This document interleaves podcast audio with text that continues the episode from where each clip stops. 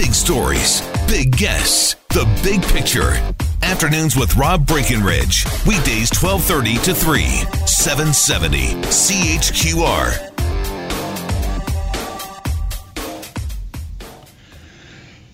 Some things you can't speak about. Uh, I introduced that song at the beginning of the week.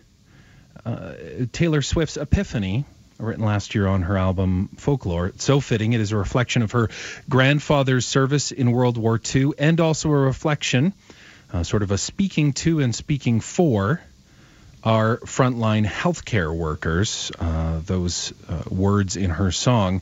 Uh, but some things you can't speak about, about well, we're, we're talking about them all week long. And, and, thank you again for joining me this afternoon.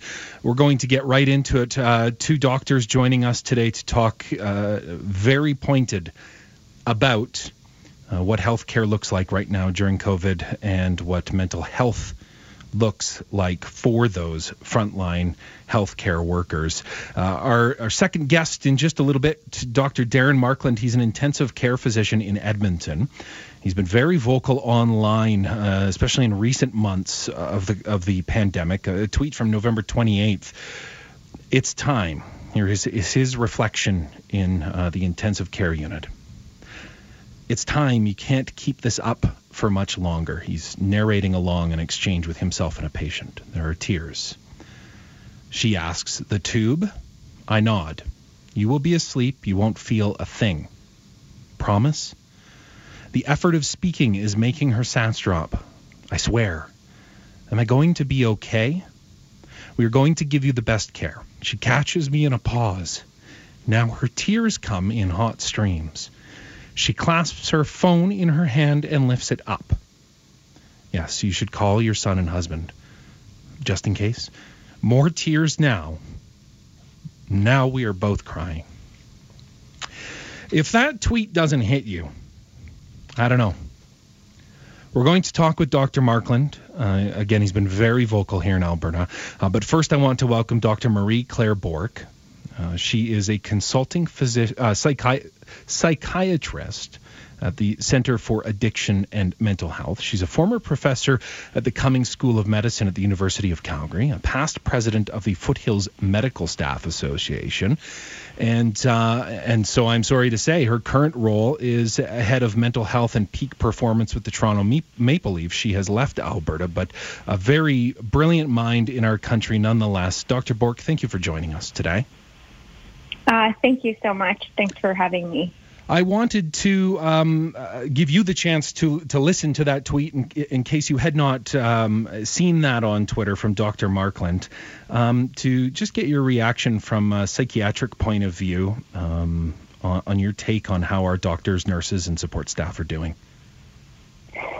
Well, I, I think the tweet really demonstrates and articulates how emotionally vested um, physicians, nurses are um, to the outcomes of their patients and how how they care about their patients and their colleagues so much. And and I think sometimes we look at how long the physicians work and how often they work, but we also have to remember what an emotional toll um, this type of work can be. And, certainly, the, I think the tweet speaks to that and articulates the, the type of emotional toll that these ICU doctors are, are currently experiencing, um, are currently, you know, um, having to deal with. Is it fair to say they're stuck in a uh, between a rock and a hard place? I mean, you've got all these codes of ethics that they have, uh, you know, they hold central to practicing medicine. Um, politics have become so involved. Everyone's got a different view on the pandemic. The doctors, nurses, support staff, they're just trying to do their best uh, professionally. Uh, but it weighs on them day after day. We talked yesterday about moral injury and and trying to have to make these split second decisions as they as they are in respect to life uh, for mm-hmm. patients and their and their families yeah, I think doctors are, you know, they're trained. We're trained at making really good and difficult decisions when it comes to medical decision making. Um, and I think if, if those were the, the only decisions that we had to make or that ICU doctors had to make or any physician had to make, I think it would be a lot easier. But I think, especially now in Alberta, I mean, I'm, I'm not currently living in Alberta. I left Alberta last year, but there are so many politics at play. Hmm. There's such divided kind of views on the pandemic, and um, I think those also take a huge toll on physicians. They do take a huge toll on physicians. They Wow. absolutely do, and and feeling unsupported by you know various different stakeholders or feeling supported or, or whatever. But all of those things can absolutely influence um, a physician's a healthcare worker's kind of capacity to keep going. So when you talk about rock and hard place, it's they you know they keep showing up all of the time for their patients and their colleagues, Right. but it's it's not easy. which is i think you know they keep showing up and that was my motivation i think for uh, taking on this conversation this week Uh, can't we all sort of show up um, well, they do on the front lines to at least express some support here more publicly. Uh, you taught at the Cummings School of Medicine. I want to just, and, and you've talked about training uh, that is available to doctors Yeah, uh, as they yeah. get into. What does it look like in med school? And then even beyond in residency, you're so much about care, care, care, and code of ethics and, and the patient and their family. And uh, what is being done um, to express to doctors and even any any knowledge you have of nurses um, and other support staff in hospitals um, to recognize that they're going to cope with sort of that pushback of mental health on themselves. In terms of mental health with their own with, with healthcare workers, we know that there's a lot of stigma, even within healthcare. There is stigma um, for mental health. Uh, I, I still am an assistant professor at the University of Calgary, and I actually went to the Cumming School of Medicine in Calgary. That's where I did my med school and residency training. And no one really prepares you, or maybe they do, or, or maybe they try to prepare you, but nothing can really prepare you for what you experience going through um, residency and as a staff physician. Uh, the t- decisions you have to make, the vulnerabilities you have to kind of encounter, and um, nothing prepares you for that. And certainly, we know that uh, there are higher rates of depression, anxiety, substance use, and suicide in physicians. In fact, physicians die by suicide at twice the rate of um, the general population. And we know that in part it's because there's resistance to actually seek out treatment for mental health illnesses or mental health struggles or problems. And one of the reasons for that is a lot of collegial stigma, but also self self stigma. We often think that you know we have to be tough and we have to be able to just handle everything.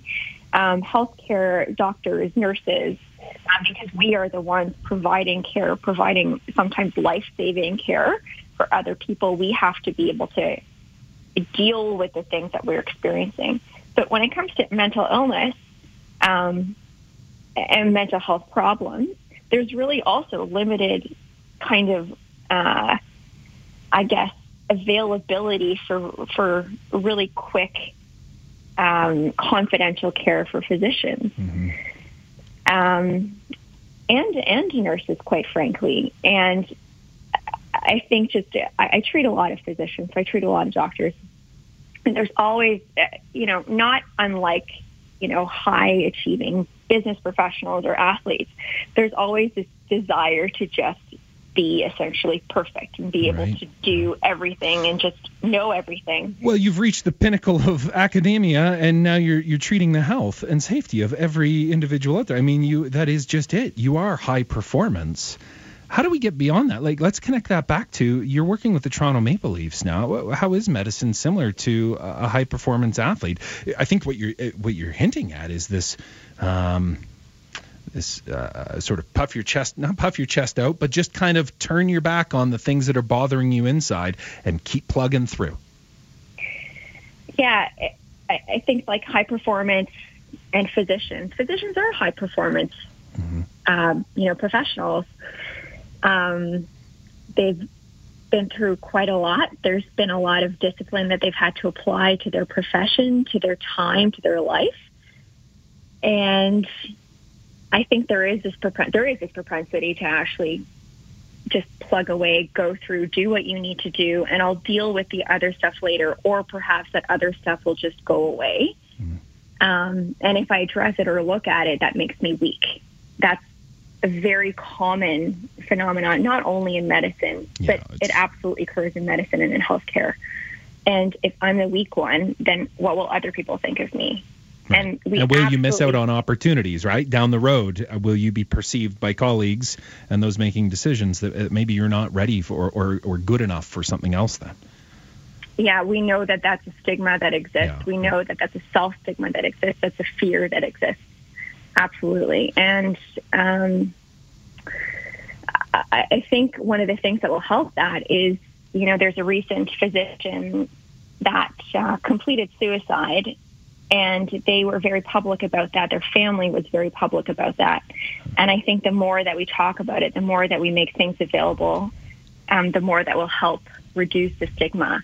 When we talk about it with regards to prevention and performance, that's also going to help decrease the stigma. So, you know, mental health or mental illness creeps in. It doesn't just happen. There are prodromal, there are, there are symptoms that happen that we can recognize that if we address them early on and it just becomes normal, um, and we look at mental health like we look at our physical health, we take preventative measures, we do things that will actually help, um, that will also decrease the stigma. Uh, Dr. Bourque, uh, thank you for your time. Um, you have just sort of underlined everything we've tried to touch the surface on so far this week, uh, and really bringing it together. And of course, what we're trying to do and focus on on how our healthcare workers are doing. So, I really truly hope you're doing well. Uh, um, uh, obviously, I just wearing got the my weight. vaccine, Jordan. Hey, there you go, big win. So, there you go. win. So a couple weeks out, and you've got to get uh, your second dose, and you're good to go. Exactly. Yeah. There you go. Well, and I hope you are good. You know, as a psychiatrist, wearing the weight uh, of your colleagues, and, and so take care of yourself. Thank you for joining us. Uh, I really do Thanks appreciate the me. chat. Uh, w- after the break, we will talk with intensive care physician Dr. Darren Markland out of Edmonton about his outspoken nature during the pandemic. You're listening to Mental Health in the Front Lines on 770 CHQR.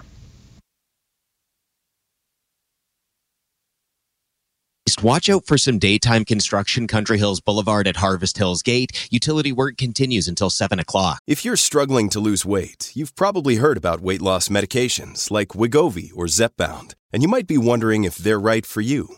Meet PlushCare, a leading telehealth provider with doctors who are there for you day and night to partner with you in your weight loss journey. If you qualify, they can safely prescribe you medication from the comfort of your own home. To get started, visit plushcare.com slash weight loss. That's plushcare.com slash weight loss. plushcare.com slash weight loss. It's Leon's inventory clearance sale. Get clearance prices on furniture, mattresses, appliances, TVs, and more. Shop in store or online. See leons.ca for details. For the 770 CHQR traffic helicopter, I'm Phil Jensen. He's an intensive care physician and nephrologist at the Royal Alex in Edmonton. He sparked public attention late last year with a very real tweet about the true nature of COVID treatment in the ICU. I read that tweet just a little bit earlier if you were with us, uh, a reflection of an exchange between him and a female patient uh, before she was put on um, on ventilation. Dr. Darren Markland. You can follow him on Twitter at D R D A G L Y, Dr. Dagley. I think I'll say that. Uh, Dr. Markland, uh, thank you for joining us. Oh, it's a pleasure. Um, I, we, I had read your tweet earlier about your sort of back and forth with that patient.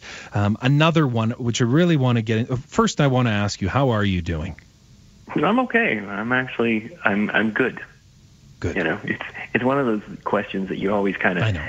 Take a deep breath before you answer. Yes. and that in itself, I think, is at least a sigh and um, sort of a release of some of the energy that you hold inside, and, and that's part of it. And I think that's what I want to encourage to folks. You know, you, you have someone who's in healthcare and frontline worker, anybody really, as we uh, talked yesterday with the stats here in Alberta of mental health overall, it's not great.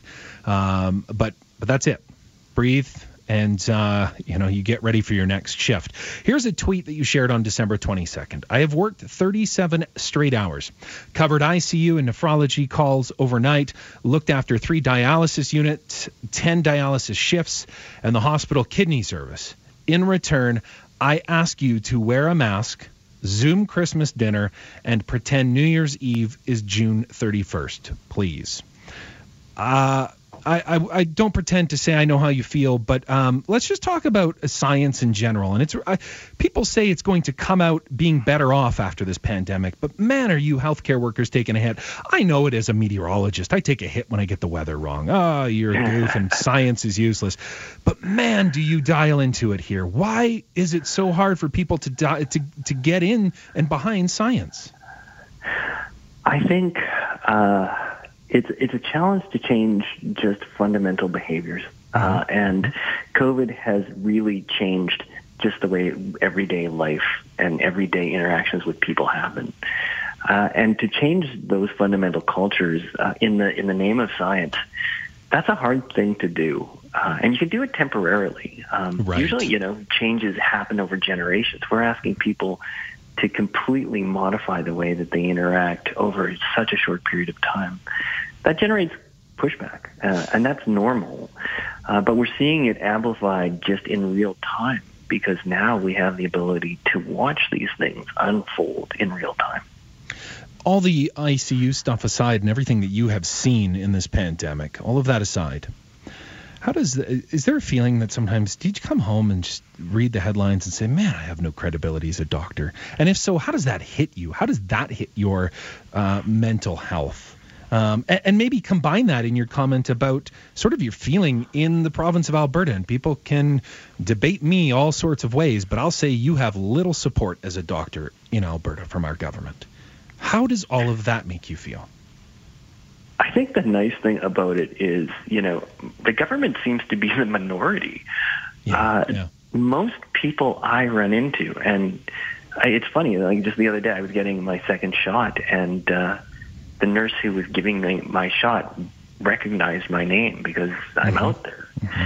And there was this moment where I'm like, oh my goodness, is this really going to hurt? Like, does she agree with what I'm saying?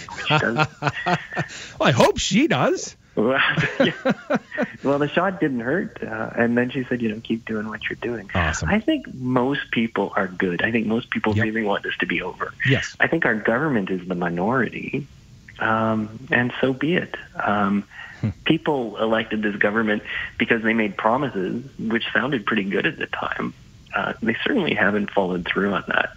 So I don't blame people who've done this. This is this is a different dialogue. I feel like I do have credibility. I feel that uh, I'm doing the right thing, and I think most people recognize that. And from a regular Albertan, just let me say and let me amplify that side of it. You do, uh, and we love you and your colleagues and everything that you're doing. Just so you hear that. I appreciate it. How do you now put that into context? How do you feel about anti-mask protests? How, again, it's I guess just another side, and I, I think I know what you're going to say. It's just a small minority at the end of the day. Well, I don't think it's about the masks at all. I think these are people who are afraid that they're losing uh, a life that they really, really valued. We go back to it's hard to change. Yeah, yeah, absolutely. Um, and some of these, uh, hell, it's hard for me to change. Um, I'm a very hmm. different mm. person than I was three years ago. Uh, and and change involves introspection and realizing that you're a flawed individual sometimes. Yeah. And I've had that pointed out numerous times on Twitter especially when you know my whole ah, thing. Twitter's a bad place. You'll find lots of that. it is because you know what? It's not the masks.